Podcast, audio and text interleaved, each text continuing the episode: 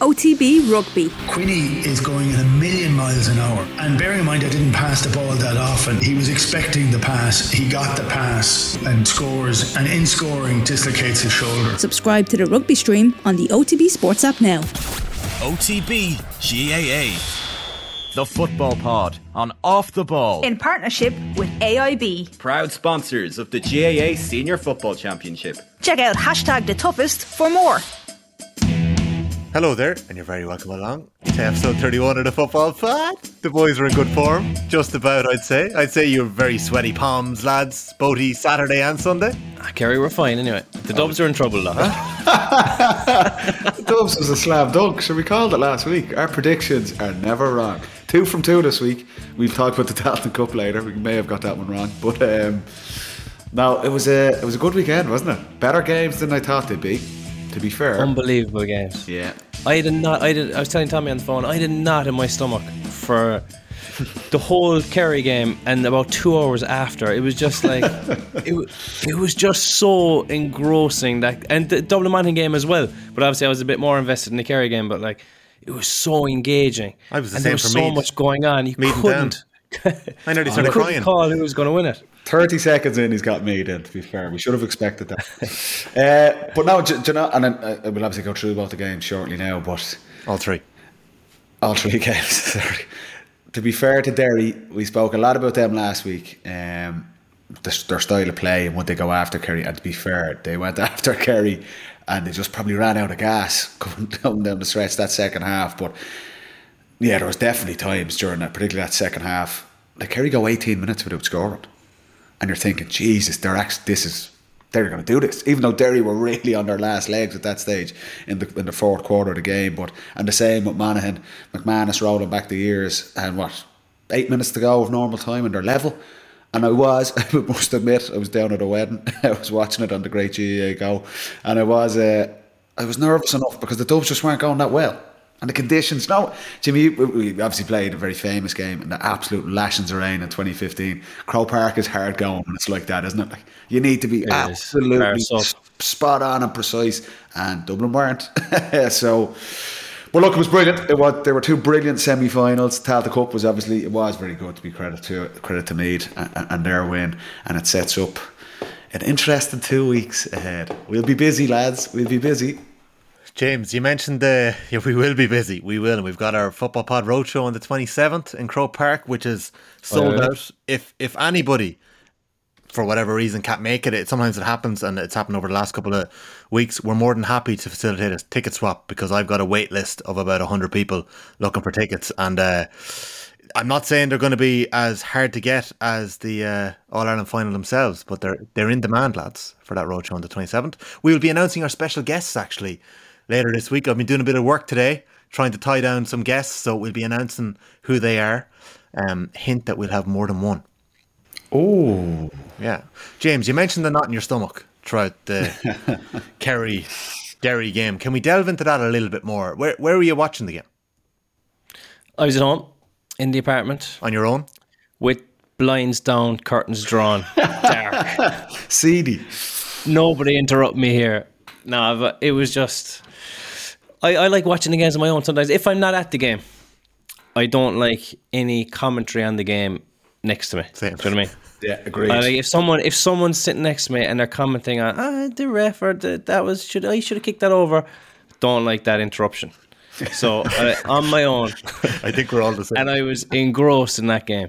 And like straight away, we said Derry need a goal. First score they got was back in net. I was like, oh, this is this is lit. And then Kerry straight back up the field for one back. 33 And there was seconds. Battles all over the field. I love duels. That's what I love about games sometimes. Like Clifford McKaigue was yeah. brilliant. I, I think that McKay probably got Clifford a year late in terms of his career. Like I think that he did as well as he could and and an absolute great of the game. But I think he probably is he thirty four McKay? Yeah. Like And that, that battle was into the unbelievable. game. Yeah. Then you had Glass and Diarmuid O'Connor. I thought that was fascinating. Um, you had Foley and McGuigan. I thoroughly enjoyed that. You Paddy Clifford and McCluskey and how that kind of how Paddy dropped back and McCluskey kind of ran the game for twenty minutes. Yeah. There was so much going on. Connor And the, Doherty, the Sean refereeing decisions. Yeah. Yeah. Yeah, the refereeing decisions. We'll get into them. I'm sure a lot of them debatable, some not so much. And then big scores at big times, black cards. It just had everything. And I know Tomas said on Sunday game, you could argue that the better team on the day lost. I'm not sure would I mm. I'm not sure would I go there, but you could definitely make a case for Derry winning that game and deservedly winning it if they did a couple of things different. Like the McKinless goal chance is such a moment in in their history. Like if he can if he can bury that, Let's I go think through they're in the final. But, but did you think? I, I was at it. I was at the game. Uh, when he goes by, and McKinless was exceptional. Yes, So good. Jesus, So talk about a guy What a taking taking the fight to Kerry. I felt he, he took it in too close. I think he could have shot maybe a half a second or a second or two steps earlier. It's a brilliant save from Shane Ryan. Great a save. massive save.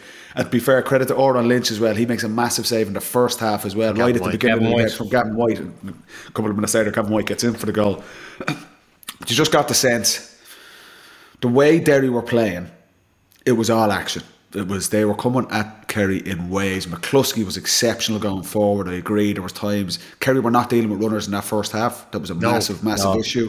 Odhrán Fell into that Lynch. Odhrán Lynch coming out the pitch and creating an overlap. Kerry were struggling with that, which is surprising because you wouldn't expected that something like that was going to happen. The black card when Diarmuid O'Connor sent off, Derry win that period five two, and it's it's Rogers comes into the game because they realise we, we've an extra man here, and they're just going forward in waves. It was always going to be difficult for Derry to keep that going for what turned out to be an eighty minute match, and you, you just see they only scored four points in the second half. And I agree. But the ones they left out there, Paddy, like I know their legs were Yeah. gone. We were in a group chat, mm. myself and the boys were texting, Derry's legs are gone. That's what the kind of mm. general consensus was. But at the same time, they had the chances. They, they didn't know, like, miss in the first half. the They were so Oh, clinical, wide, yeah. so clinical in that first half, and just felt nearly that. That's so hard to sustain for, for the full match as well. I and think they there's a missed couple of ten in the second half. there's did a couple of miss. Connor Doherty's a miss. They hit the post with one. McGuigan kind of goes out of the game a little bit, and he's the man. He scores three points in the first half off Foley. I But- wonder, but- but- was Shane McGuigan concussed after that hit? You love a good concussion story. Look at Like, this. there was not a hope who's gone. Sure, he got three points after he, He got the nailed it. But sure, he put the ball over the bar at the end of the game. That man was concussed. Why didn't he drop it? Nah, you can't say he was or wasn't concussed. Dave. That's blasphemy there. And you're normally giving out to us for making statements like that. Um, I, I, I just think because the way the game was going, a goal on 51 minutes for McKinless would have been massive. Like talk about talk about an energy boost, and it's a brilliant save from from Shane Ryan. Um, but, but Derry the better team. I don't, I don't know. I don't know if I agree with Tomas on that one. I think Kerry's second half performance, but the last ten, okay, they, they go 18 minutes without scoring, but the last 10 deserves massive credit because they were in a hole at half time. You were thinking, I agree. I was nervous for them, Jimmy. Um, I thought the way Derry were taking the game to them was causing Kerry all sorts of problems. And they found the answers again, to be fair to them and to Jack O'Connor. The bit of impact off the bench, I'm sure took touch on Stephen O'Brien and his impact. I thought he was excellent. But uh, but what a game. And, I'm, and I'll hold my hands up. I wasn't expecting that yesterday. I'm happily happy to be wrong on that one. Yeah, I think. Well, I kind of said I didn't think it would be so open. I definitely didn't think Derry kicked one eleven in the first half. That was absolutely phenomenal kicking. But it was from the McKinless goal chance, right? Just from being a corner forward, he went around. I think he got around Stephen O'Brien around the twenty-one, and at that stage, he knows I'm in on goal here, and he takes a solo, right? And that solo would do him. He had enough steps in him to get you'd actually get six or seven steps out of it in front of goal there off the ref. Do you know, like he's not going to blow you for overcarrying after four steps. So he takes the solo, but straight after he takes the solo, he takes a hop. And I know from from training with Shane Ryan and other top goalies, right? Once you put the head down to take a play, they start moving forward at you. So Shane leaves his goal line as McKinless puts his head down to take the hop. And next thing, when McKinless collects the ball from the hop and looks up, Shane Ryan is on him. And he is a giant in that situation. He makes himself so big. And he doesn't make a big hard dive. He just gets big. It, it's almost kind of Schmeichel style. He just made himself, he put himself out there and he go, I bet you you're going to hit some limb anyway.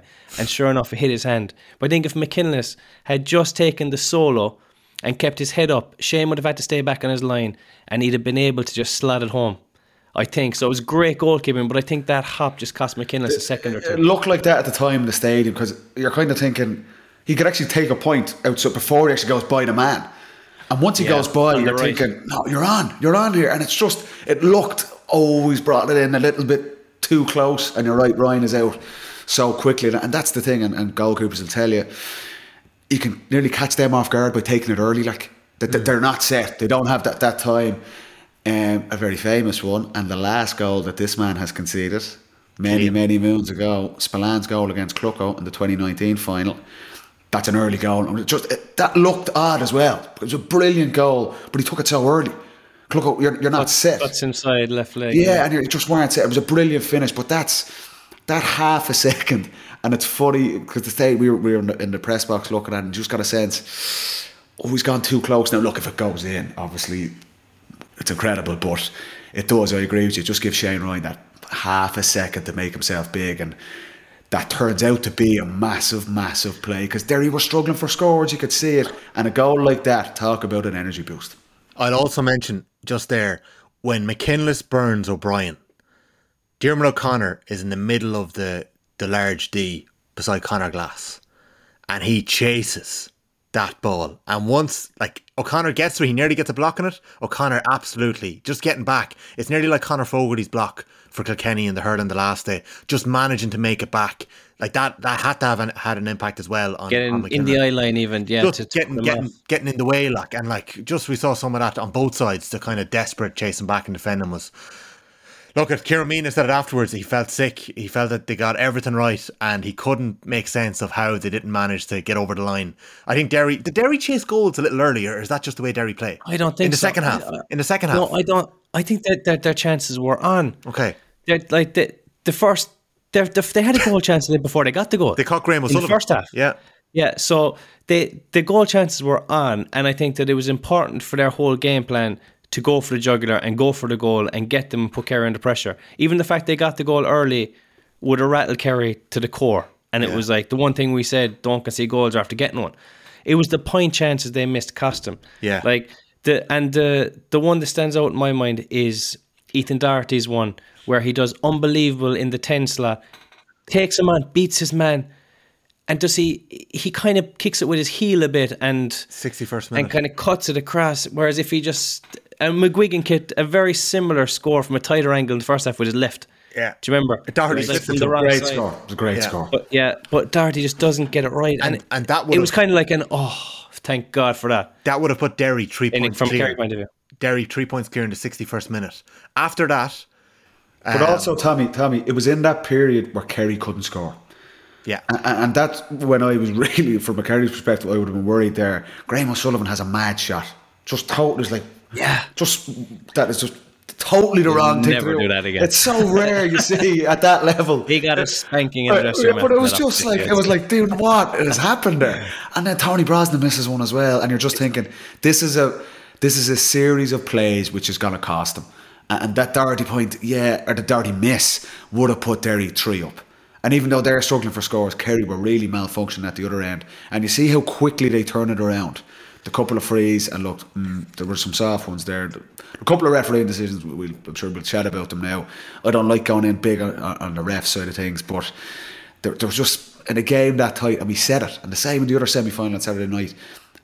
This level, this stage of the championship, the games come down to the smallest margins, and it's going to be the same in two weeks' time on the 30th of July. That game is going to go to the wire, and just one one kick, you miscue a kick and it goes wide, or you nail an unbelievable score. That can be the swing of momentum. And for Derry, I agree with Kieran Meenagh. I, I- thought they did so much right yesterday. So, and, and you know what? I, I- said this yesterday. I think they'd have massive regrets with how they lost to Galway in last year's All Ireland semi final, that they didn't really fire a shot in that game. They, and they had Rogers fullback Yeah. if they had him probably out the field it would have been a big difference maybe it, it doesn't make it any easier for Derry today. They were going up there to win the game, as, as he said it. But I think they could be very proud. And this is not being a bloody condescending or any way like that. It was an exceptional performance by them, and they left it all out there. I mean, they were bodies strewn at the, the last. There was a very great photo of, of Chrissy McKaigue and David Clifford in injury time. The two boys are literally holding each other up down the other end of the pitch. It was just such an intense game. and Derry played a massive part in it, and they'll just think.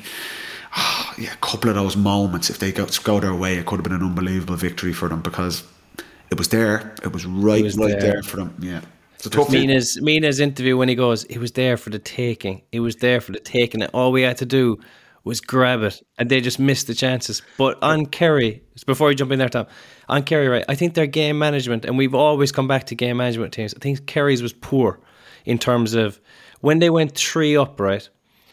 Oh Jesus! They- Oh, on injury time, yeah. yeah. Say, uh, but like, don't give the don't give Derry another chance. Do you know what I mean? Just don't, don't, Gave him give two them- chances. have, have They another go. chances. Have another go. They did. They did. And because Tony comes on and hits the post with a shot. And then he has another chance where I think he, the keeper just grabs it under the crossbar. And then Cliffy drops a pass a bit long and gives it back to Odhrán Lynch. So they invited Derry back onto them two or three times. And the ref at that stage can do. He might give them a free, or you know, if you if you prick around like that and give the ball back to team, you're asking for trouble. So that would be something that Kerry can definitely improve on. Yeah, yeah. That game management. I have two things I want to pick up on here, right? Um, Derry and Monaghan and the credit they're going to get for their performances is one thing, but both of these games hinged on two very short periods after the 68th minute. Conor McManus makes it 12 apiece in 61 minutes. Cluxton kicks it out to McCaffrey, leads to a brilliant Fenton score. The next 15 seconds after that is key. Um, and we'll come back to that later. How the Dubs squeeze and they turn over O'Hanlon, they win the free off O'Hanlon, Mannion points. Suddenly the Dubs stretch their gap to three points. Kerry, from the 65th minute, so 65 40, and we might come back to the refereeing decisions in a moment, from 65 40 to 69 minutes on the clock, Kerry kicked four points. They went from two points down to two points up. Are Kerry and Dublin timing it to save that squeeze for then, or is it just taking your chance when it comes? I don't. I don't think that Kerry timed a squeeze in that situation, but I think that the chances arose for Kerry, and they were clinical, and they were, they were, they were ruthless. But you have to be. You like if they even if they had missed one of those chances, it would have given Derry more life, and it would have been a drain for Kerry. Like every score in that situation is so important. Did you see Stephen O'Brien's reaction when he kicks that fantastic point off the left? Straight to? Thomas Sullivan. He skips up. He does a double high five. He knows that was a massive moment that I've just provided there. Like he he had euphoria going through his body at that stage, as did probably every Kerry player, because now we've we've clipped in front. If you if you change that and he he clips the post and it goes wide, he goes oh, and Derry go yes, thank God, come on, we're back. What a, what a, we're left off the hook. Let's go. Like those moments late in games are like ten times more important. And th- to get those scores late in games are incredibly crucial.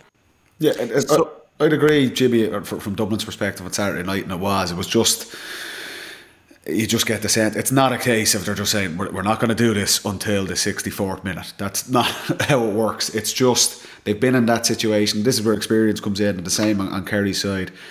You just get a sense that this is it. This is, it's all on the line at that point. And the energy you get like I, I've spoke at length about, and it's clearly obvious how important kickouts are in modern Gaelic football, and Dublin are masters of it. It was such a cornerstone of of our success going after opposing kickouts, and you just the whole stadium gets a sense there's something on here. It's coming. And and it, everyone just steps forward, nearly subconsciously. They, they step forward three or four yards, and this is with Beggan and going on Saturday night, and you get one steal, and it's. I couldn't agree with you more, Jimmy. It's you find energy from.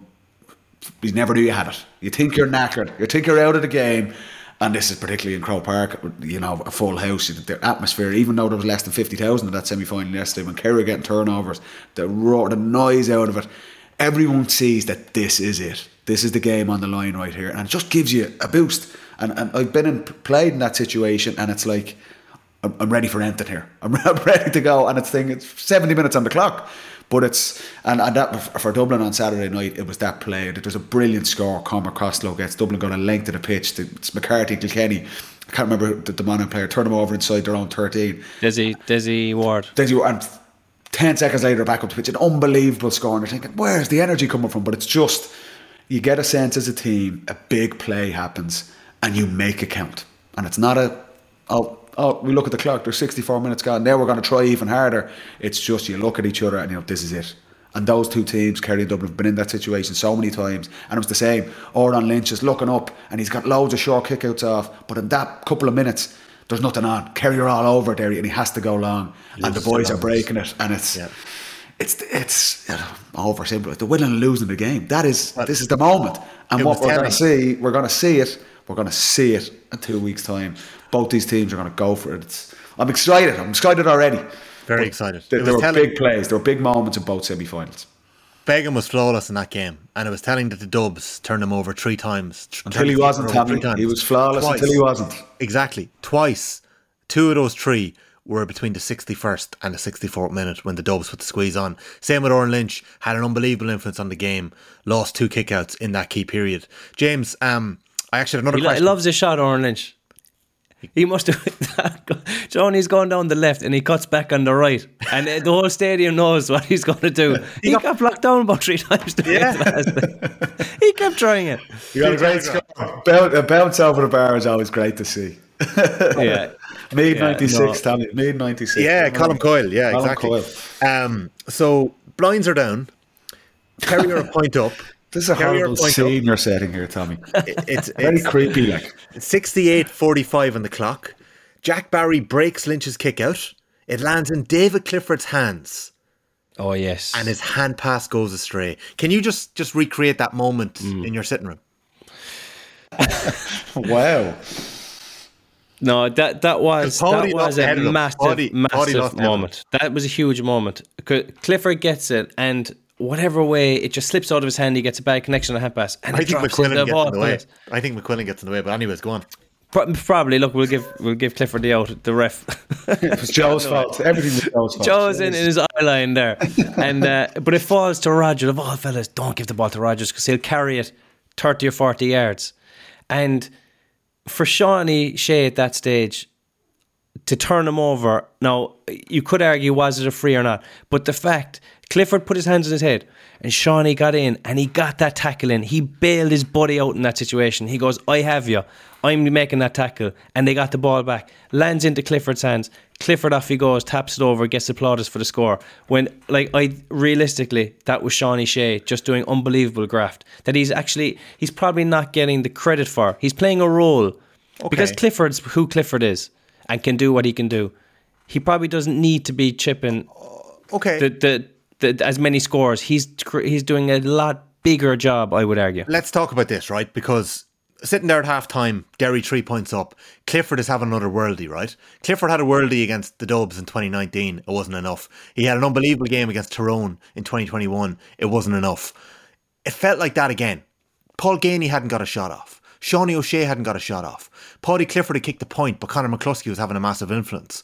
You were thinking, looking on, Kerry needed to do something different here, and those lads needed to stand up. Now, Shawnee O'Shea, whether what was it, James? Did, did Shawnee O'Shea wake up in the second half, or am I being unfair there? Or was the introduction of Stephen O'Brien did that change something? I think that Shawnee is an unbelievable leader in that dressing room. I think he's probably the main kind of in terms of leading by example through attitude. He's kind of like um, I wouldn't go as far as saying a James McCarthy, but you know, in terms of that style of leadership, like he wants to get the work in. He wants to work hard and tackle and do all the the important things for his team. Like he wants to show that leadership. So I think at halftime he probably did have a minute to himself and say, "I need to up it." And he came out, got in those tackles, chipped three points in play. So I think he definitely he definitely came out in the second half with a different attitude. Whether Stephen O'Brien, who Stephen is, or Shawnee is going out with Steve O's sister. Oh, here we go. So there's a family connection there. So they're definitely close. Both But even even having having that relationship on the same line of the field there, it might it might take a little bit of pressure off him in terms of Steve O plays higher up the field, might need a bit of marking rather than maybe more defensive half forward covering your space. But I think I, I, I the way that Shawnee sometimes is portrayed as, as he's an out and out scorer and nothing else. And if he doesn't score those four points from play, he's not playing well. I think that that's not the case with him. Maybe when he was younger, that was. I don't think that's the case anymore. I think he's more of a more of a grafting, hard-working, free taking scorer, a team player. Do you know he has more strengths as bow than just the, the uh, point uh, kicking? Uh, and what about the first half then with Shawnee O'Shea? Because Padraig McGrogan was tasked to man mark him. McGrogan goes off after that unfortunate collision when Foley went to block him and, and go takes his legs out. So McGrogan goes off. Connor Doherty is then on Shawnee O'Shea. So the second man in is on O'Shea. Derry reshuffled their defence. Okay, he sets up the goal for Gavin White. Geaney's involved in the goal as well like, is there not a criticism to be had there that the other Kerry forwards were too quiet when David Clifford was shooting the lights out? Yeah, th- th- th- there probably is. I mean, look, it, were you worried? Kerry, were you Kerry worried? kicked 117 in the end, which is which is probably a target. They got to 20. They kicked their 117, right? But I would say that sometimes when one when one forward is absolutely shooting the lights out or is as influential as Clifford was the last day, so maybe it, it can creep into fellas to maybe take a Really? back seat at times. Like you, you kind of have two Jimmy, options. Jimmy you can kind that's of a say, criticism I have of, of that Kerry attack. And I've said this before. When you have someone who's as genius as Clifford is, and he is unbelievable, it's nearly, and it's nearly subconsciously the players are just thinking, oh, he, he's got this. He's all right. But, but there's no two ways about it. Sean O'Shea was not impacting that game. Conor Doherty was doing a brilliant job on him. Uh, McCluskey, okay, Paddy Clifford gets the point in his left foot, but Conor McCluskey was winning that battle as well. And the same McGeaney, okay, he, a couple of nice moves, but he like he's corner forward. He's Geaney's a shooter. Like he was not impacting the game. And and the big turnaround, I thought Stephen O'Brien was massive in the impact he brought. It was the intensity he played at. He gets a diving block. He gets a turnover. It was just an energy in his play. And what Stephen O'Brien brings is, like we said, guys coming off the bench, you need pace. Make just go at them. Make an impact. Make those defenders uncomfortable. And that's what Stephen O'Brien does. He's a bad miss before he gets that brilliant score towards the end. But he was nearly like a spark that lit the flame in that, that Kerry attack. And all of a sudden, they're being asked more questions. They're getting a little bit more tired. And then Sean, he starts standing up and he kicks three points from play. He, misses a free, which is. Okay, it's a 50 yard free. But for him, you think that's he hits the post with it. But he just he starts impacting the game more, and it takes the burden off Clifford, and that's the danger for Kerry going into two weeks' time. You can nearly guarantee Clifford's going to score six or seven points from play, no matter what Dublin do. He's, he's like we said. So I don't never seen anyone like this guy, but for them to win the whole thing, they need more from that forward unit. And the call does Jacko does Jacko go? Mm, we'll go with Stephen O'Brien from the start, or they say he's got that energy off the bench. There- There's big calls there to be made, but I I think there's so many times I've seen Kerry, not just this season, but previous years, where Clifford is going gangbusters, and there's a sense that the guys are really just standing back waiting for him.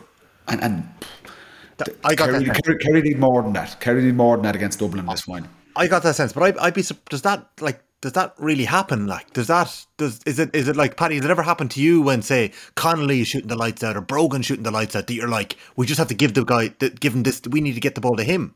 Like, is that Well, what happened? I agree with getting the ball to someone. Like you, you see someone who's hot, you target that, you try and milk that as much as you can. But Kerry weren't even doing that. It wasn't the guys weren't impacting the game at all. I, I don't care if Sean O'Shea is providing four or five assists, assists to Clifford and he's linking the play. He wasn't really in the game at all. Yeah. So, so it's a, it's a case of. And this is the point I made with Clifford in the Tyrone match. Even though he had a bad day in front of the post, he was still getting on so many possessions and, and causing havoc in the, in the Tyrone attack. Whereas I don't think Paddy Clifford or Geaney or Sean O'Shea were doing that in the first half at all. So it's not all about scores. I agree with you. And particularly for Sean O'Shea, he's playing further out the pitch, but it's, he wasn't getting on the ball at all. You, you know, and that that's a problem. yeah. like like Derry Kerry kicked one eight in the first half, right? With with little ball. Derry dominated the first half. Derry were outstanding. And Kerry they they managed to kick one eight, which is which is excellent kicking at the same time. Cliff, Do you know, Cliff, Cliff managed to do it. Cliff, Clifford managed to do it. Do you know what, what the best score was for me? Go on. It was his second point. When So- Party Paddy does an outside the left down the line, or down the line the Cusack, Yeah. I'd say, and Clifford collects it at pace in, in just as it bounces in a tumble. Takes a standing It solo, so moves good. on to the left and slots it over. And McKaigue must have been like this freak. It was But you know, I saw spectacular. on it. It was so fucking good. Honestly, it was one. It was just such a good score. I actually retweeted a thing. Um, it was very funny. The uh, do you know when your woman was kicked off the off the plane? Uh, for going, yeah, about know a week ago, two the- weeks ago. She, She goes, uh, I don't care about you, but that motherfucker is not real. Did you not see that video? no. it cuts to. Clifford. It says to, it cuts to Clifford standing there. Uh, you've seen that video of your woman being kicked off the I'll put it up. I'll Mate, put it tweet up. it. Yeah, yeah, yeah. I think I muted you Okay. once the game was over. But he was uh, no, I, th- I thought that was just a phenomenal score because the collection was enough. Even if he gathered that and dished it off, you go, "Whoa, that was class." No, dished it like- off and swung it over. Phenomenal. so good. Like we, we So talk good. about his, his solo dummies and his bounce dummies, but he, he hops, he dummies with a he just bounces in the air and just like he stands them up. It's just yeah, it's it's it's unbelievable. Um, But but the key just on that as well because that was a brilliant score and then McGuigan does not something similar but we we said we teed up the two lads to be top of the pops yesterday um, after by their standards relatively quiet quarter finals. I think we've seen that Shane McGuigan was exceptional in that first half on Jason Foley. You mentioned his first point, Jimmy, over uh, towards the Cusack stand side on his left foot, but he, he, he gets a, he gets a hand pass to score after this, and it's out actually towards the Hogan stand side, and he just squares up Foley straight away and just goes at him. It's like there's no, he's not going on the loop, he's not, he's just so direct, and he, he nearly just, it, it takes Foley by surprise. He's by him so quickly. And, it, and Clifford's the same. It's like the minute, the second he has the ball in his hands, he's just turning and facing you up straight away. He's not giving you a moment's peace. And we see so many forwards, and oh, to be guilty of this, you're coming around on the loop, and the, the defenders kind of come, you're giving them time to get set. But I thought at stages, Clifford and McGuigan yesterday, it was like the second they had it, they were going at you straight away. And, and the two boys struggled, uh, uh, Foley and McKaigue, and they're two of the best in the business at it. But um, I just thought it was brilliant that, that they were two key. We teed it up battles. It was it was brilliant to see guys at the top, top, top of the game doing that in such a big game. But yeah, I agree. I think that the, the score today, that, that Clifford one down the line was. It was unbelievable. Off But the you know, you charts, say that the about charts. about standing a fella up, and that's very interesting. It's like a basketball thing. Do you know if you if you can stand the defender up, and they're looking at you with their two legs planted, they're they're in serious trouble because if you, they can't then turn fast enough when you go one way. It's only when a defender's in a staggered stance that he can kind of defend you taking them on. As soon as as soon as they flatten up, and Clifford's unbelievably getting the defender flat. McGuigan did it as well on Foley, but they're they're you. And and Clifford doesn't even need to have balance to, to swing the points. Neither does McGuigan. They- They're just swinging points off balance. yeah, It's just absolutely. unreal.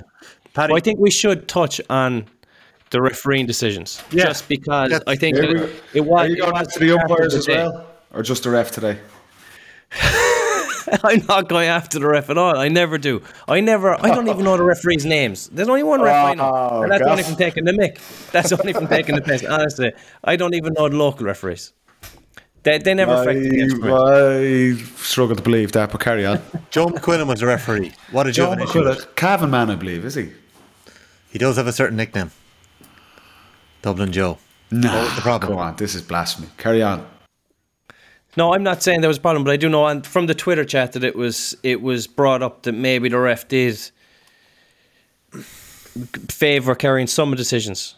Like the Okay. or say that McGuigan was targeted. The first Okay, result let- was let's, get, let's, get, let's, get, let's get into that, right? Because I saw this a couple of times. Um, a former colleague of mine, Ronan Mullen, at Ronan Reigns on Twitter, if an Ulster team targeted a player like Kerry have with McGuigan today, there would be a prime time investigation. Now, I was watching on TV. James was watching on TV.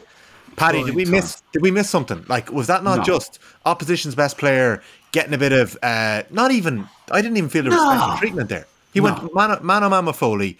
McGuigan gets involved in everything. He's going for every ball. He's there when Shane. Okay, He's hardy. Shane Ryan's, hardy.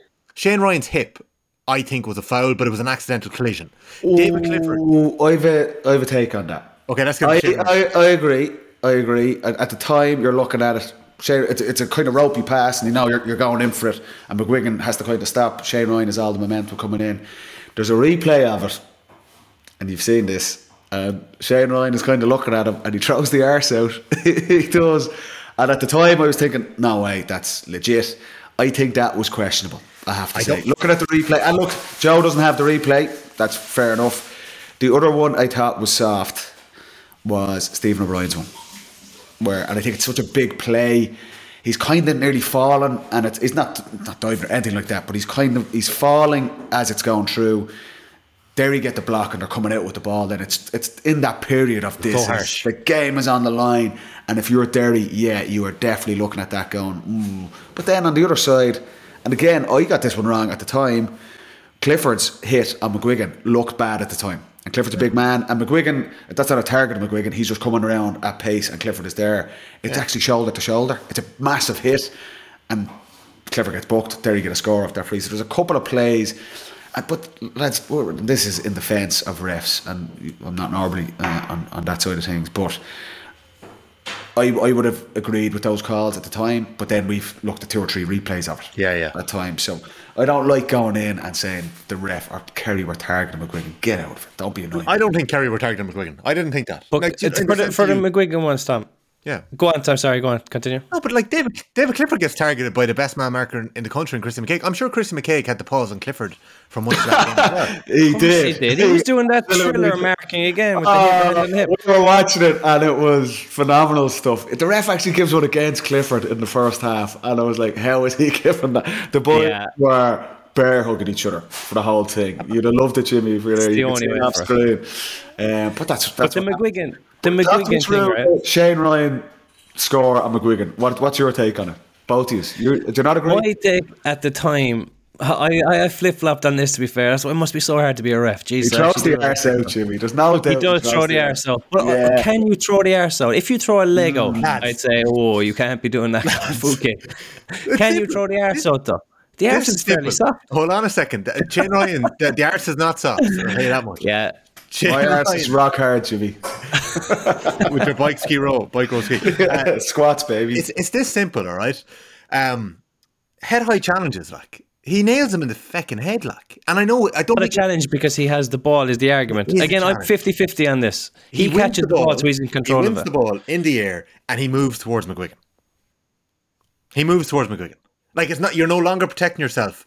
Like you can put your knee up in the air, whatever you want, but like he, he makes contact with McGuigan. I don't think it was a yellow card. I don't think anything like that. But I think it's a free, and it's an unbelievable score from Ryan. It's a Brilliant great- score as we actually It was that, that, that could have been it could have 50 50 I would say but a hard call to give but the other McGuigan ones can I just come in there Go because yeah. I know that did say that McGuigan was gonna or was be targeted of course he would be because he's a phenomenal player target hammer to hammer is the term get it get at McGuigan he's brilliant but the the Jack Barry one where he was booked that was soft Well, it's a hand to the face, like it was hand to the belly was it there was no face it was a loose hand anyway.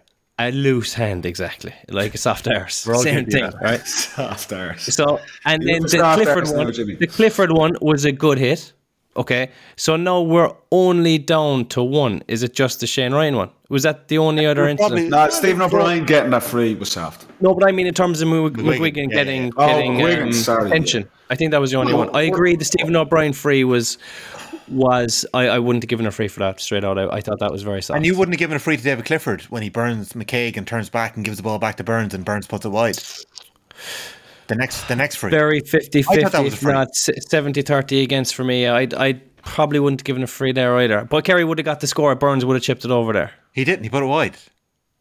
Did I he watched the back. I watched the back. He put it bloody wide. I think it was over the black spot. If I was there, they'd rather have Micheál Burns shooting than the cliff. Put it that way. Yeah, yeah. Yeah, I, I I do have a thing where I when someone gets a free that close to goal because it's a guaranteed score, I think it needs to be obvious, like so obvious. Like you can't give a soft free there because it's tap over point.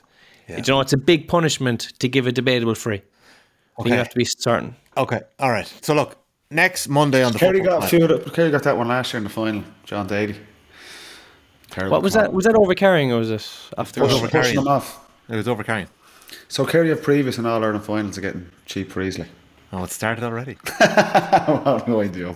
Who's, who's going to ref the At, final, lads? at, at It'll be Gough. The best, the best in the business. David Is Gough. it best Gaff? in the I think Her- is not Hurson Has to that be. is Hurson not deemed the best ref? No, You don't get Thurston's brilliant. You don't get. Uh, Person had two semi-final dodgy calls on the Saturday as well. you don't get a so Gough didn't do either semi. So Gough's Yeah, not. that's my reading of it. Anyway, I think Conor Lane a couple of years ago did a semi-final and a replay, but I don't think you're down. I don't think you'll get a, a final if you've done a semi-final. I think genuinely. I'd like Gough because Go- Gough owes us one. Oh, look at this. This is pressurised. there. Jose Mourinho's after coming on here. Like, get out. Jose O'Donoghue. Are we going to talk about the dubs at all now? Or we just keep talking. I think, about I think, I think we're going to take a break. I think we're going to take a break now and come back to talk about the Titans of Leinster 'Cause, uh, Before we take a break, T, can I just say something? This is on a more serious note. Um, Yes, I put out a tweet about it.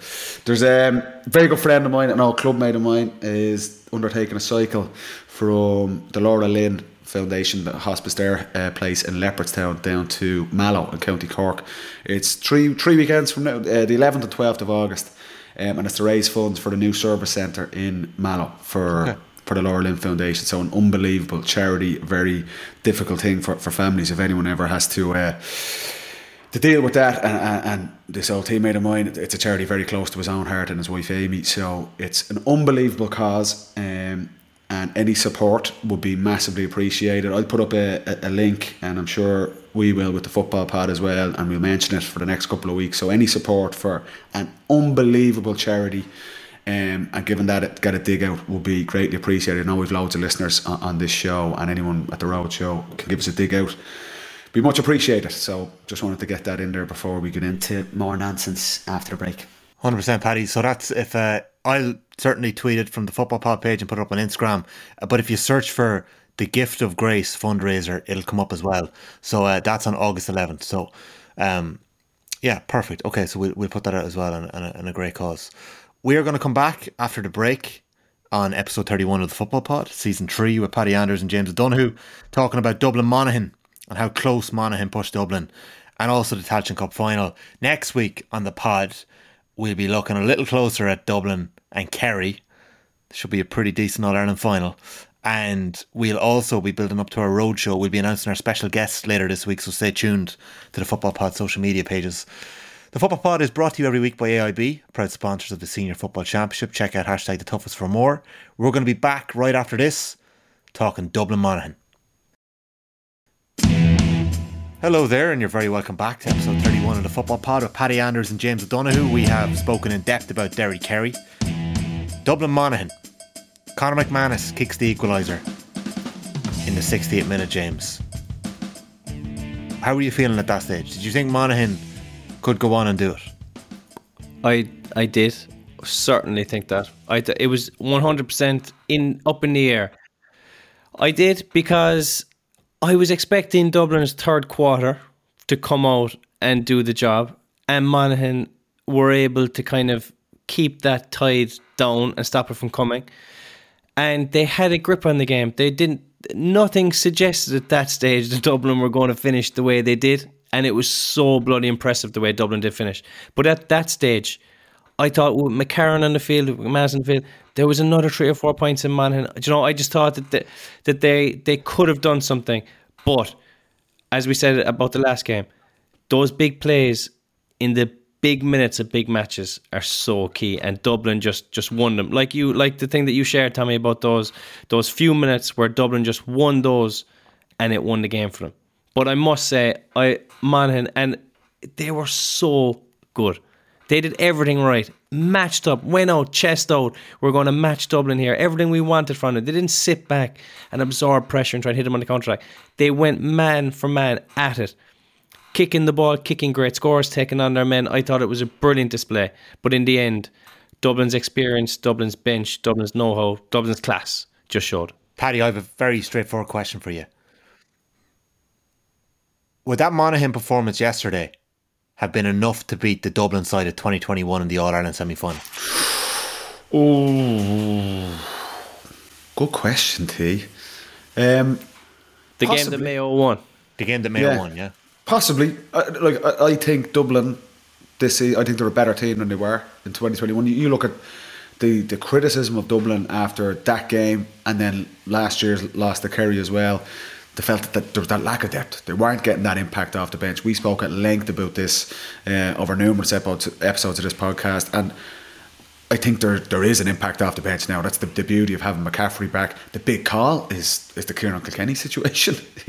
if you're, I I think from Dublin, he has to start the All Ireland final. Like you, He's not himself, though, is he? That's something. I a- I don't know. think- Do you mean like do if put it this way, would Kerry want him starting or not starting?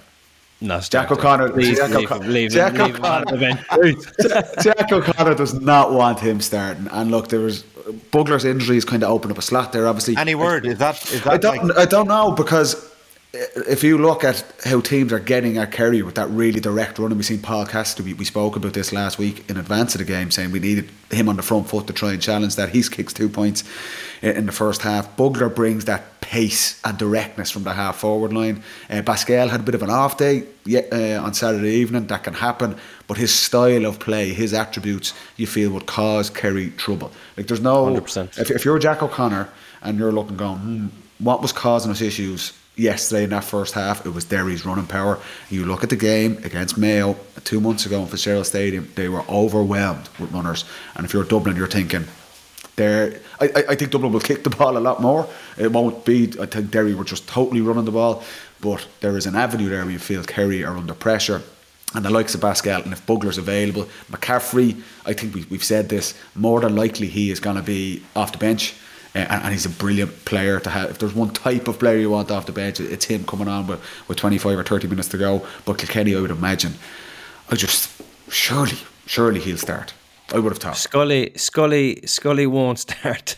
Like Scully, I felt sorry for Scully the last day when he got the black. He got the black. He got the black right, which fair enough. He got the black, which was probably a sign of maybe your concentration is off in a way or something. Ah, something maybe you can read it? into the black card. You kind of stick out your hand lazily. You go, oh, the, it's the ultimate punishment. Then black card, you're gone for ten minutes. Team down to fourteen, but they took him off. Then uh, he he comes back on for about thirty seconds, and then they take him take him off it was like I'm going to put you on here to bring you back off again. I almost Morris, thought it was like like a statement or something by by Dessie. Yeah. Well, Do you reckon there was any behind that, Petty? Uh, that's it was an odd one. It, it, was an odd one to just to come back on and then come back off and be frustrated. But that's that like Dublin were just a little bit off all over the pitch in that first half.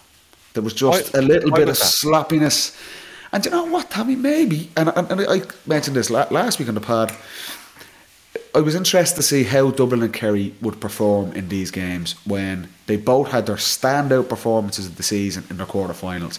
And from being experience of playing for Dublin against Mayo, that is a game which you need no motivation for. You are up because you don't really like Mayo. That's the reality. There's an intensity in your play. You are ready to. You have energy. It's all action, and the exact same with Kerry against Tyrone. Kerry don't like Tyrone. You could see it in the first two minutes of that match. There's a turnover and they're in their faces. So it was easy for Kerry and Dublin to be really up for those quarter final performances. They were being written off, they were being questioned, and they're playing their biggest rivals, and they both had statement wins. Flipped, flipped that two weeks later, they're going to the semi finals where they're both red hot favourites. And I think there's inevitably going to be a little bit of a drop off. Um, and, and the big thing is that Monaghan and Derry came to play as well. so, so that was you got the sense of that. With and I suppose the other thing for Dublin as well is the conditions were really difficult, which is we mentioned at the start of this pod. Croke Park is hard when it's monsoon weather. It's slippy. If your skill set is just a little bit off, or you're not as focused as you should be, you get dragged into something. And Monaghan were absolutely there to take advantage of it. So I think the Scully thing was merely a, a, epitomised Dublin just being a little bit off from where they needed to be, and Monaghan were taking full advantage. Um, you, uh, you very adequately avoided answering my question. Go on. What? Would Monaghan's performance yesterday have been enough to beat the Dublin side? I did know. I said that. I said, you said, I said it's a hard one to call, but I, said, I said I'm not answering that question. Tom. Nah, nah. Uh, well, it doesn't matter. Like, would Ma- yeah, okay, Monaghan would have beaten him in 2021.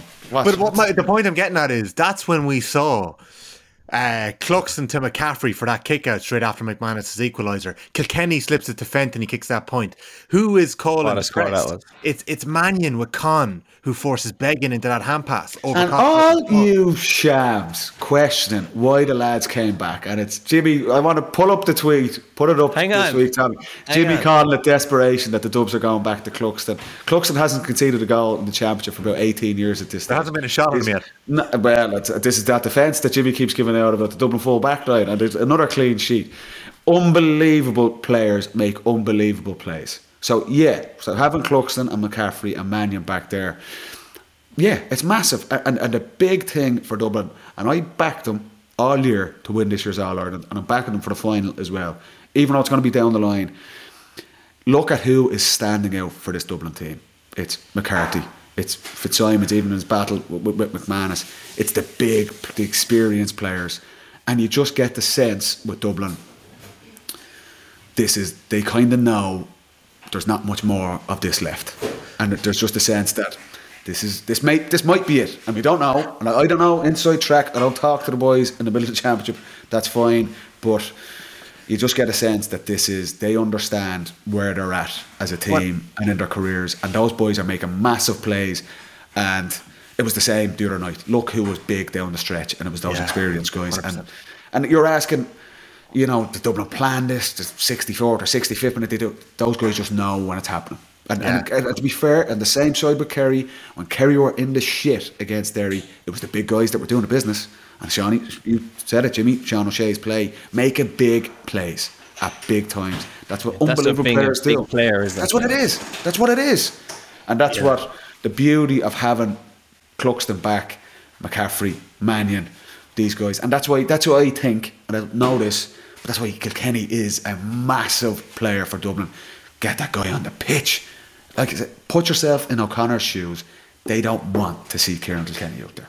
I do. No, especially last year he was he was tormentor in chief. Exceptional second half. He's, he, Jack O'Connor went onto the field and nearly gave him a hug. and like, you thought he was trying to sign him. You, Yeah, I see. you I want to come like, to Kerry? Yeah, I can get you a job in the bank there.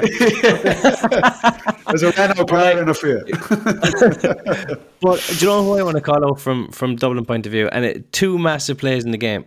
The Hey, first so one- just before you, you got to do anything with Cluxton there now. You're happy to stand by. It was desperation to bring Cluxton back. That's just a quote. well, he, he almost dropped the ball into the goal. Hang Don't on, worry about it. I'm, Just I am palming saying- it around the corner. Just palming it around the corner. Cluxton, best goalkeeper of all time. Thank you. Call they him. had two Keep goalies. that, I Tommy. just thought it was that. it was like not credit where credit's due, unbelievable, and he's he's had an unbelievable year. It was the right decision Thank you. like, in hindsight. So Anyway, One move on. What what was the point you were making, Jimmy? Go on. The point I was making was McAnespie's goal chance. Fitzsimon's defending for that was unbelievable. Go on. because McAnespie has it. He's he's kind of hopping, soloing. He wants to dish it to his right to O'Hanlon. That's his first choice. But Fitzsimons gives enough marking to O'Hanlon to, to make McAnespie go on his own. And by the time McAnespie decides to go on his own, Fitzsimons is on his boot blocking it. I just thought it was phenomenal defending. Just make him go himself and then block him was outstanding. And then for his intervention on McManus, for when McManus kind of ushers him out the way and Fitzsimons is the wrong side, gets back and blocks him down. That was great defending as well. I just thought they were two great, also- two big moments. Did I miss you say that he blocked Bannigan as well for point? Yeah, full he end- did, Full yeah, end block did. for that as well. Fitzsimons had an, an, awesome uh, first half, in particular, Paddy, in that battle with McManus. Um, he's probably going to be marking Clifford in the All Ireland final. Yeah, I would imagine. Like he's he's still Dublin's main man, and that's the reality of it. He, he was exceptional the other night. Again, brilliant battle with McManus. I still think McAnespie should pass that. I- And again, you're looking at the replay. Yeah, he should, he should, he you're still thinking "Uh, slip that, even that. But but you're right. Fitzy just makes him make a decision, and it's nearly the same we were talking about with Shane Ryan and McKinless earlier. Yeah. He's just waiting. That's not by chance what's happened there. He's waiting for it, and then you're ready to pounce. And Fitzy, look what he's been doing it for how long? So Fitzy was marking the Gooch in 2011, and that that first All Ireland win. What an unbelievable, That's unreal. what an unbelievable career and player, and and then talk about leaders in the dressing room and just he's massive. And yeah, you're looking at it. It probably will be. And there's a case we were actually chatting about this yesterday in Croke Park. Like, are you nearly better off just putting nearly your worst marker on Clifford? just nearly right. And, and he's like, he's as close to unstoppable as I've seen in terms of, of, of scoring. But Fitzy will be, I would imagine, will be tasked with, with, with picking up Clifford. But you're going to need a dig out from ball going in. Try and cut that off. Try and stop him getting kick passes. Try and get bodies around him. Um, that's the challenge Dublin are going to face. But um, it's just back to that point again of who were the big players at the big moments for Dublin on Saturday night. Even when they weren't going well, and they weren't, it was it was those guys and. It was Fenton. I, I, I thought Fenton. Fent, Fenton, his last two games, I thought he's really gone up a notch, getting back to the Rolls Royce midfielder that he is, and that's that's a massive, massive area. And we'll get into this when we're previewing the game next week. But Fenton and McCarthy are playing some serious stuff. And McCarthy, McCarthy's nearly on for player of the year at this stage, the way he's going. If he's a big final, and that's a platform for Dublin, one for them to attack, and try and get kickouts. Now Shane Ryan has always been excellent against Dublin on kickouts. To be fair to him, he is. We've struck, we've gone after him and he's got them off. He's been brilliant before, but that's an area Dublin are going to try and target. And not only can I get Dublin on the front foot, if they win that middle third, it stops some of the ball going into Clifford, which is going to be. You can oversimplify this game, but if Clifford is kept away from the ball for as long as possible, that's that could be the win in the game for Dublin there. But um, the game is going to be wide open as well. Like, it's going to be so Yeah. different. To, like we haven't seen a game like this all year. It's going to be. It's going to be Yeah. less tactical. It'll actually just be like this the, Yeah. the semi final last year. Both teams are going to go for it. Like Dublin will fancy themselves to beat Kerry, and Kerry will fancy themselves to beat Dublin. There's going to be no. Both teams will play on the front foot, um, and there's those incredible matchups. The teams know each other so well as well. Um, but but no more so. You could say this for any game, but for if Dublin are going to win this thing, it'll be on the back of Cluxton, Fitzsimons, McCarthy, Fenton, and I think Kilkenny and Con. Those guys, the real leaders, you need them in the biggest games, and, and this is as big as it gets. And you've seen, I'm more confident with the form they've shown, even though they weren't great in at loads of different stages throughout the season, but the way they're winning the games and the plays they're making just shows the boys know exactly where they're at with this. And it's, you get the sense this this might be the last time we're seeing a few of these guys. So that brings a pressure with things as well. But but Jesus Christ, they're delivering in big moments for Dublin over the last couple of weekends. I've heard it be said that there's echoes of the Chicago's Bulls season in 97 98 and the last dance about this Dublin collection of players coming back. There's one problem though. Michael Jordan plays as the opposition. Oh, you, how long did it take you to tee this one up to? you were rehearsing. I see. that He was in writing the mirror around there for the last ten minutes. plus, plus, Kerry won it last year, so Yeah. So, uh, so they, they can't be going. The Bulls but are going he- for three in a row. But but how big a win? And we said this at the time last year was that for those Kerry guys to actually win a game over Dublin because it's been Massive over mo- it's been ten years that monument. they've won, and for them to win it, and you see the reaction after the semi final, it was like a weight off their shoulders as well. So it gives Kerry that belief going in, and that's the point they're making. It's not as Kerry won't fear this challenge. Obviously not. They're the all or the champions, but the fact that they've beaten this Dublin team as well, that's a like. There's a belief in, in inside you know that they can do it, but but it's the exact same on the Dublin side, and Yeah. that defeat for Dublin against Kerry last year and the hurt from that and losing to, to Mayo the previous year as well. Ah, It's, I think the Dubs know- This the is, Dubs this know- Is magic. Like, what if The Dubs Ah. know that they're way better. The Dubs know that that wasn't their full hand last year. That's the thing. But uh, you can also say that Kerry could have blown them away in the first half last year. And they were they were in the first half. Like Sean O'Shea missed Yeah. the penalty, and it was like we were watching it together, and I was having a stroke. I was thinking this is gonna be bad stuff. Um, but there was no there was no Cluxton, there was no Con, there was no Mannion, there was no McCaffrey. That's what there we're was saying. No, That's what we're there- there saying. Someone else missing as well, yeah. But but it's also Dubs to lose, Les. Dubs to lose. look at the. This Ah, pod, this this pod is is starting gonna already. warfare in this pod over the next two weeks. Okay, I, I have a couple of things I want to get into uh, before we get to the real deal, which is Meath's Tailteann Cup success this week. Oh, yeah, of course. Um, we we went kind of we did we did a fairly uh, strong segment there on the Kerry forwards, apart from David Clifford, who who didn't stand up in that first half. In, in a way, you know, there was a bit of back and forth there. On the Dubs, Cormac Costello carried the torch in that first half. Con comes into it in the second half. Collie Basquel doesn't score and gets taken off. Scully is taken off. Kilkenny comes in. Paddy Small kicks a great point and probably does a lot of work. Mannion kicks that brilliant free. But like, are the Dubs forward line clicking? No, they haven't been at their best. They haven't been. That's that's obvious. But I think that's the beauty of what's what's happened. There's a positive way you can spin this as well. That Basquel, who was the match winner really against Mayo, has an off day, but it's Costello who stands up and delivers a masterful performance get man, man of the match. And this is the if you're Dessie Farrell, you were looking at this in a positive way. That I said this before. The issue that Dublin had it was if it's Con and Kilkenny, it's we need them to do it, and, and everyone else was nearly deferential towards them. Whereas now other guys are taking ownership of this thing, and I think that's a really good thing. Um, uh, would you rather have a Clifford who's a 10 out of 10 every single week? Yeah, every team in the country would like that. But you get the sense, I think Con, I think Con will have a massive final. I think he's he's been he's been going okay. He's been having big moments in games. He's having a good year, lads. I, no, and he is Tommy, and this is the point. It's like because his standards are so high, you're thinking, and John Malloy was asking me this yesterday as well.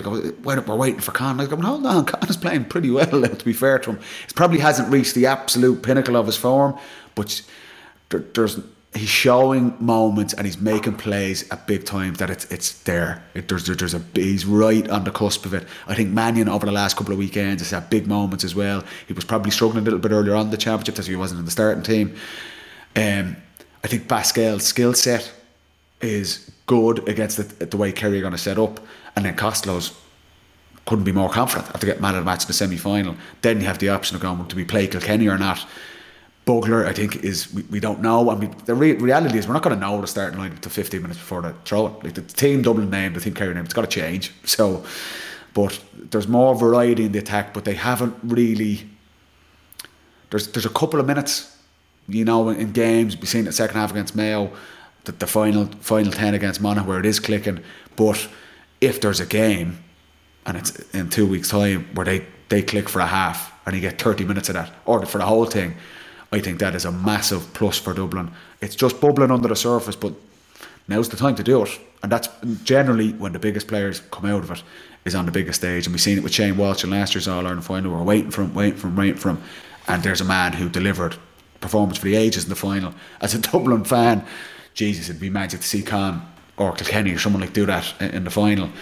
And that could be the winning and losing of it as well. But I think Dessie yeah. will look at this in a positive light that the burden is being shared around the team. And if one guy is off, well, another guy shows ownership and takes up. And it's not just the traditional guys doing it, it's other guys coming in and saying, I'm going to do this. I'm going to try and win us this game. James, what's your reading of the Dublin forwards? Are you well, worried? There's, Are you worried there's two ways of reading. Worried for uh, as a Kerry supporter. Like in terms of what you've seen over the last couple of weeks.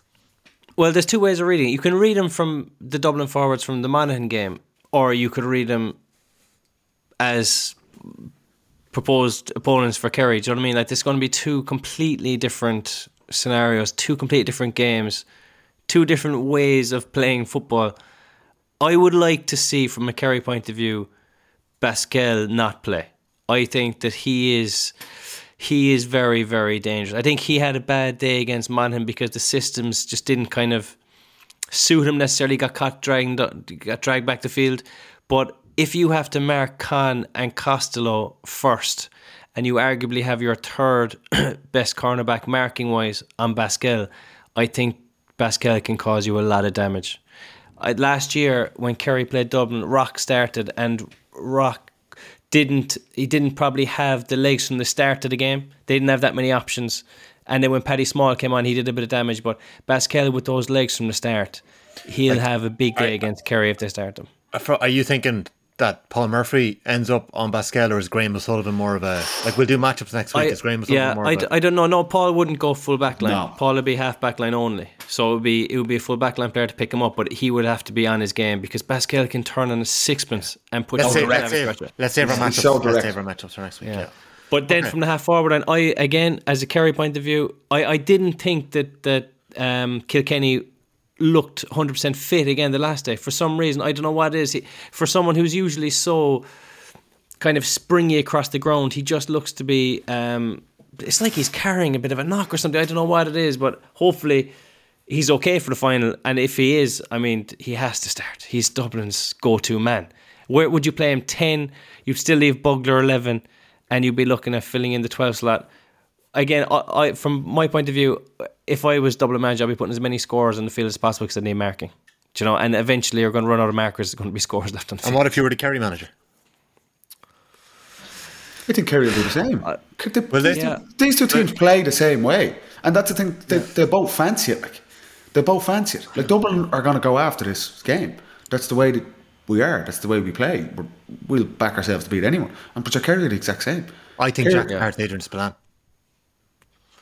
Well, I, he probably will because he started them all along. And as well, if you're Stephen O'Brien, you've just played off the bench a stormer. You're confident in that role.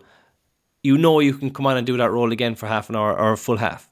Whereas if you put him into a starting role, is he kind of worried? Do I have enough from the start? Have I enough done? From a management point of view, I was shocked that Jack didn't start Stephen O'Brien against Louth. Okay. Because against you had a chance. yeah. yeah get get an hour into his legs. Give him the confidence I can do an hour. Whereas now he hasn't played an hour. He's only played a half. Yeah. For the final, you kind of stick with what you got. Okay. Okay. Yeah, uh, we, we're going to get stuck into these matchups next week. They're going to be fascinating. But just to mention the Dublin bench, Kilkenny on in 28 minutes, McCaffrey on 43, and he had a massive influence. Lorcan O'Dell got on quite a bit of ball in the last few minutes. Dean Rock scores his 1 1, and Tom Lahiff came in as well. For Kerry, Stephen O'Brien, game changer when he came in. Tony Brosnan, Brino Bjorkliak, Micheál Burns, and Rory Murphy. Rory Murphy got on quite a bit of ball, actually, did well in the, the last couple of minutes, got two or three possessions. Burns put that ball wide. Tony Brosnan dropped that ball short, hit the post, kicked it wide, and O'Bugly got on a bit of ball as well. Good news for Kerry fans. Jack O'Connor said that Killian Spillane will be back in time for the final. He's only had three football sessions under his belt, and he plans to get another four into him before July 30th. So you can imagine that Stephen Cluxton is going to be meeting the man the last score goal against him in championship football. If you were if you were Tony Brosnan there or another Kerry forward, you'd be you have to train so well over the next couple of months. yeah. You have to keep Killian out of that panel. Like Killian's yeah. going to be coming, and he's going to be thinking, "I have a great against Dublin. Put me on, yeah, put me on the panel." So, yeah, be hard to keep, to keep La- him out. Last but question on Monaghan and Derry. To, yeah. Sorry, Paddy, because I want to just wrap this up and then move on to Meath because I'm going to have to let you get of away. Course, of course, I'm going to have to let you get away, and I'm going to have to get the podcast up so people can listen before it's too late tonight. So, last question on Derry and Monaghan. They deserve all their credit for this year. Absolutely exceptional. For next year and their 2024s, was there a fatal flaw in their game plan in the sense that Monaghan only take one shot between the 68th minute when McManus scores and the 77th minute when the game is over, and that's Jack McCarron's point in the 65th minute. Derry only have one shot at the posts. That drops short between McGuigan's free in the 60th minute and McGuigan's final free in the 79th minute. That's 20 minutes without scoring. Monaghan uh, went 17 minutes without a shot. One shot. Like, are they are they only set up to play 60 minutes and it's a 75 minute uh, game? Look, I think it's a little bit harsh, but, but like, we, we Monaghan score 14 points. Derry get 30.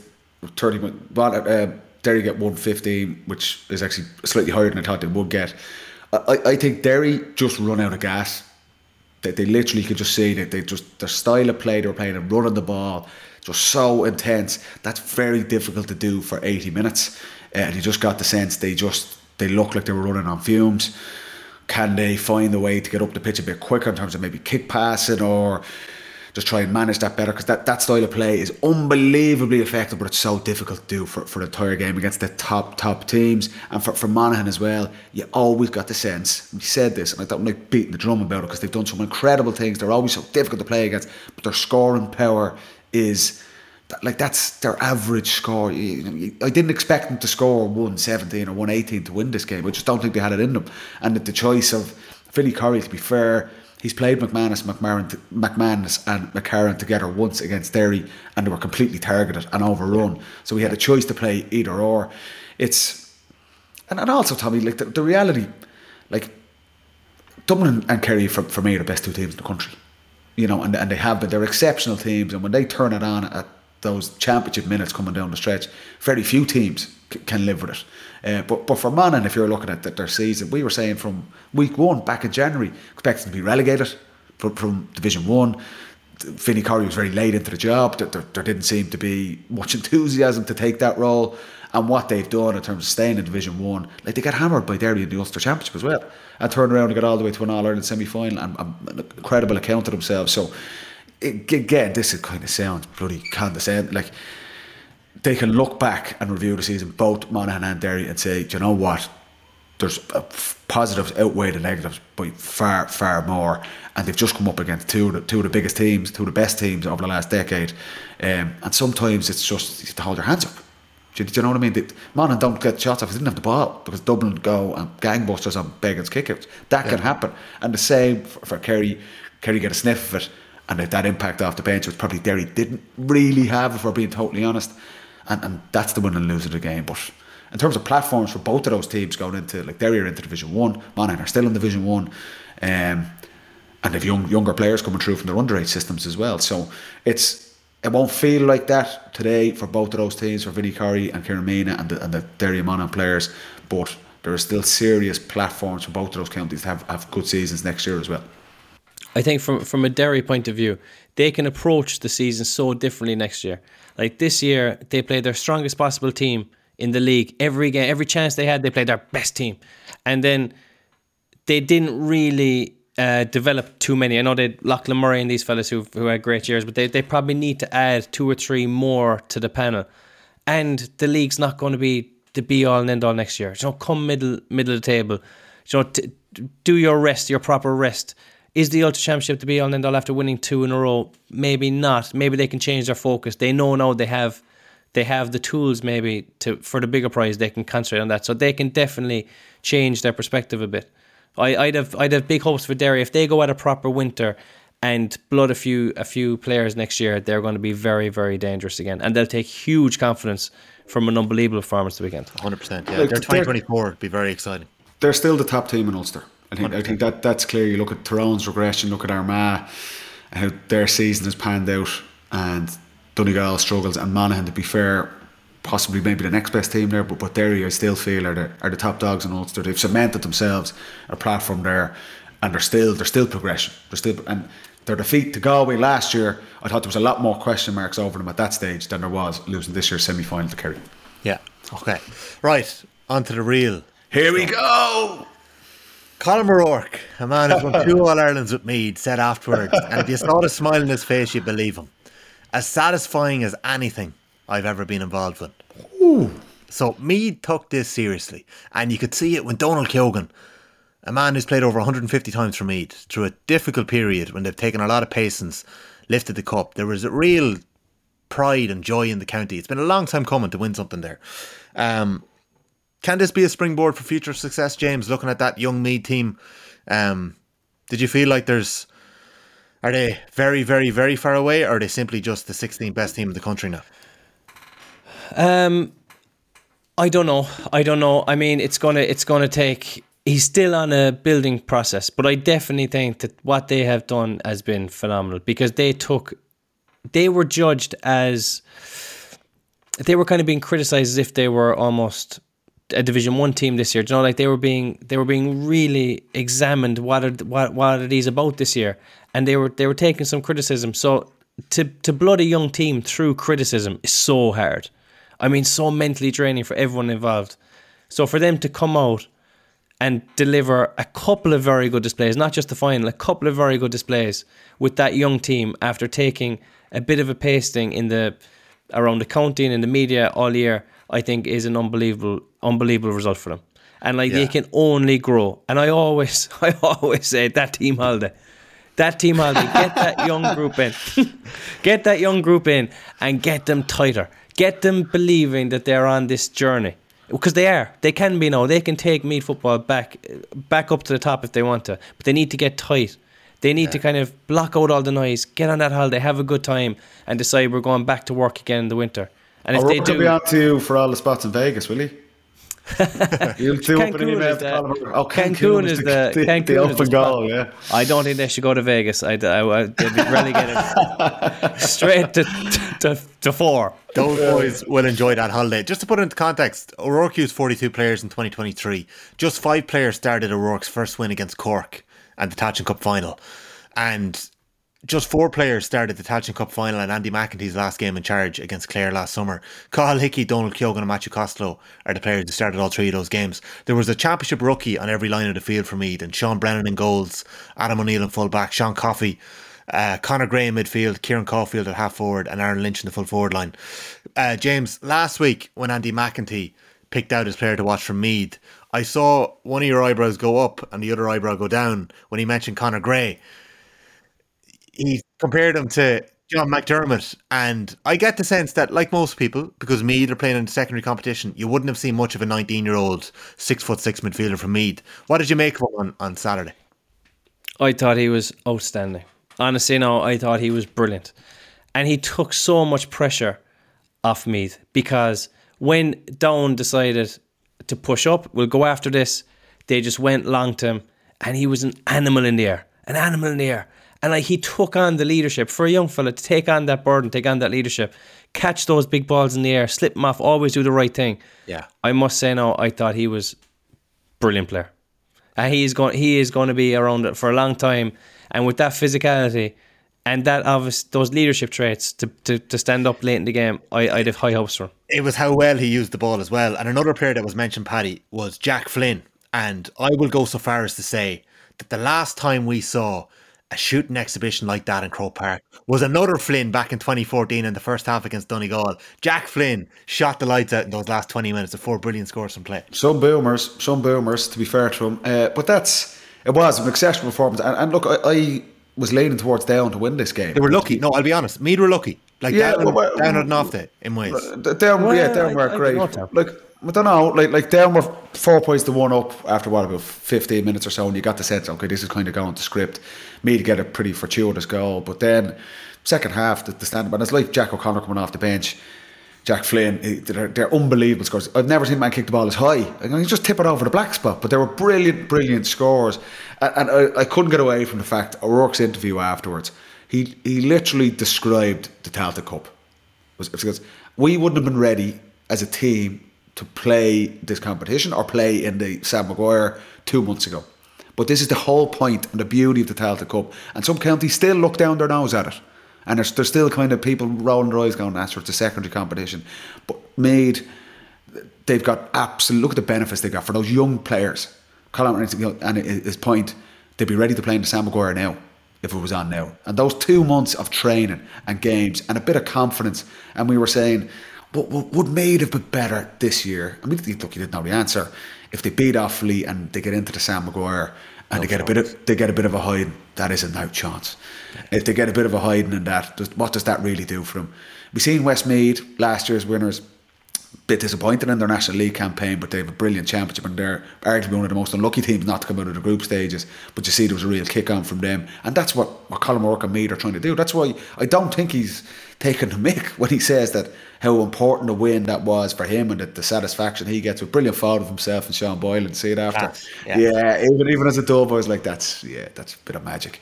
Um, but for Meath, for those young guys to come through, and you say the change in the team, that's what needed to happen to Meath that the whole point of O'Rourke being hired was to galvanise, to bring through players, to get a bit of energy and feel good factor back in the county because it, it, it, was not in a good place. There was a negativity around Meath and, and a bit of.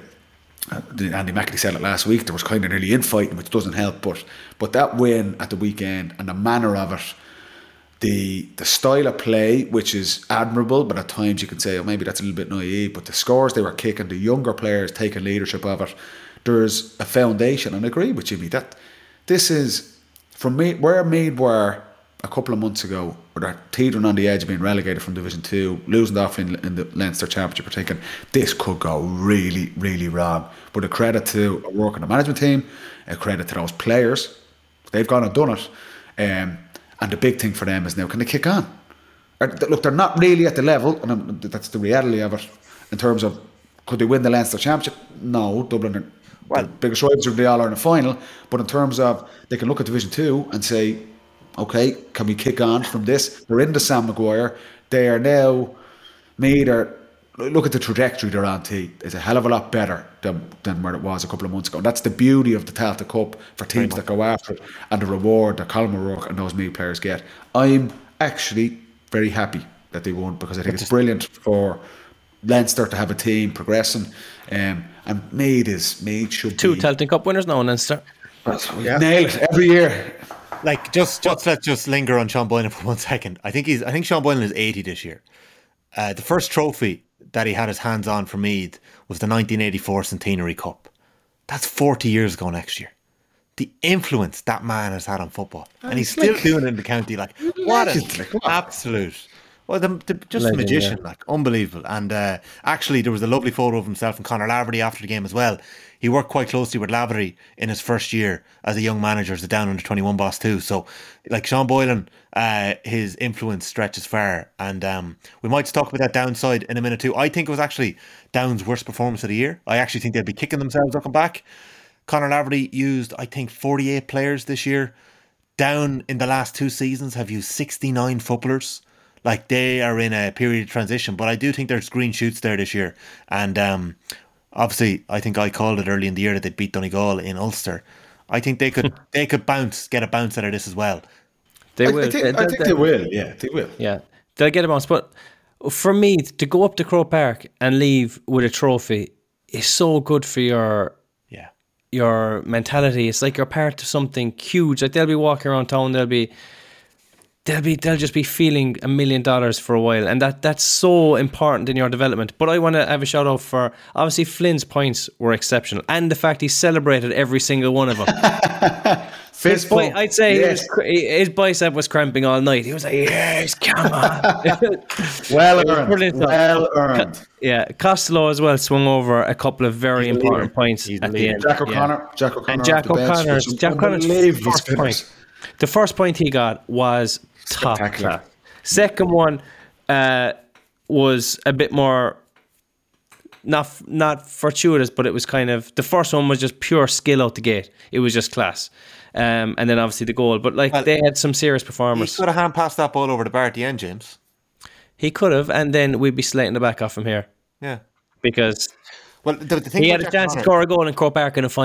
the thing about the thing about Jack Connor, and I still I've watched that game back. I still don't know whether it was an unbelievable defensive setup from Meath, the amount of turnovers they got, or whether it was just more power, or whether Meath have completely changed their defensive structure. I couldn't figure that out yet.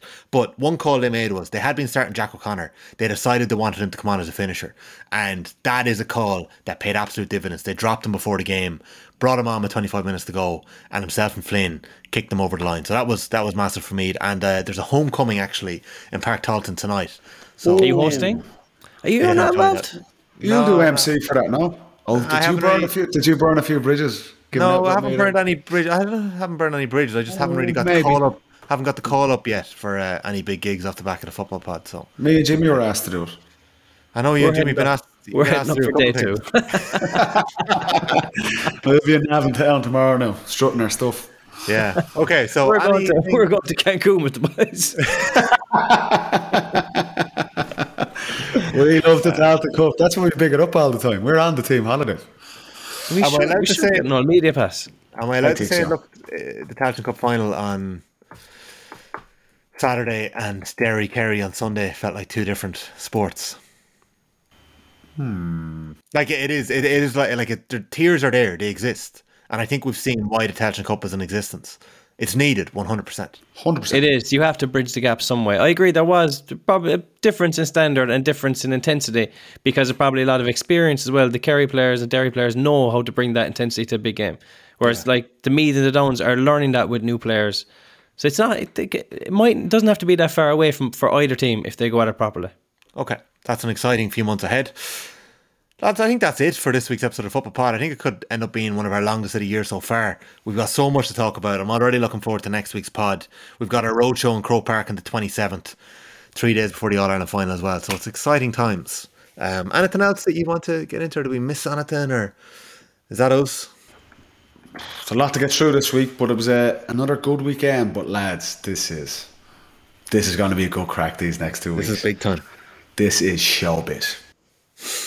We'd be we'd be put out we'd be put out for pasture if there was if it was Derry and Man in the final. But you were ditched. I was getting ready for the roadshow. Uh, jeez, cancelled the road show, but uh, and I was looking ropey at times. But uh, now I'm looking forward to our special guests, whoever we get to join us. That should be. yeah, I hope you I hope you do well there now, Tom. Don't duff that now, team. We want good lads. Good I've Good never lads. let you now. down before, lads. I've never let you down Some before. good lads, and I need a dub. I need some sort of dub with me after the, the pace that I was getting down in Killarney with Mark O'Shea. All right. Well, if we go for a, a double dub, we might have to double up with the Kerry lads as well. So we'll see what I, happens. you can bring in a Kerry fella, but once I have a good dub beside me, we're on the neutral venue in Croker as well, so that'd be good. Okay. All right. neutral venue, my own. Uh, neutral venue, but we're giving the Dub seventy thousand tickets and Kerry uh, eight thousand. Do I Yeah, get but you- do I get get to to use my own dressing room? Do I get to use my own dressing room? Paddy gets his own dressing room. Yeah. And I James- actually got got two tickets for this road show as well. Like. what a ref! Yeah, no, I was, I was chatting to him there this morning. Yeah, I hope he gets it. I hope he gets it because uh, it'll be a great Me game. too. I, I've two for Hurson as well, just in case. Okay. James, Paddy, thanks a million. Thanks, to, Tommy. every- to everybody Good listening at home. Thanks Good for tuning in. Yeah. So uh, we'll leave it there and we will catch up later in the week. See you, boys. We'll leave it there. So. Uh, the Royals are back.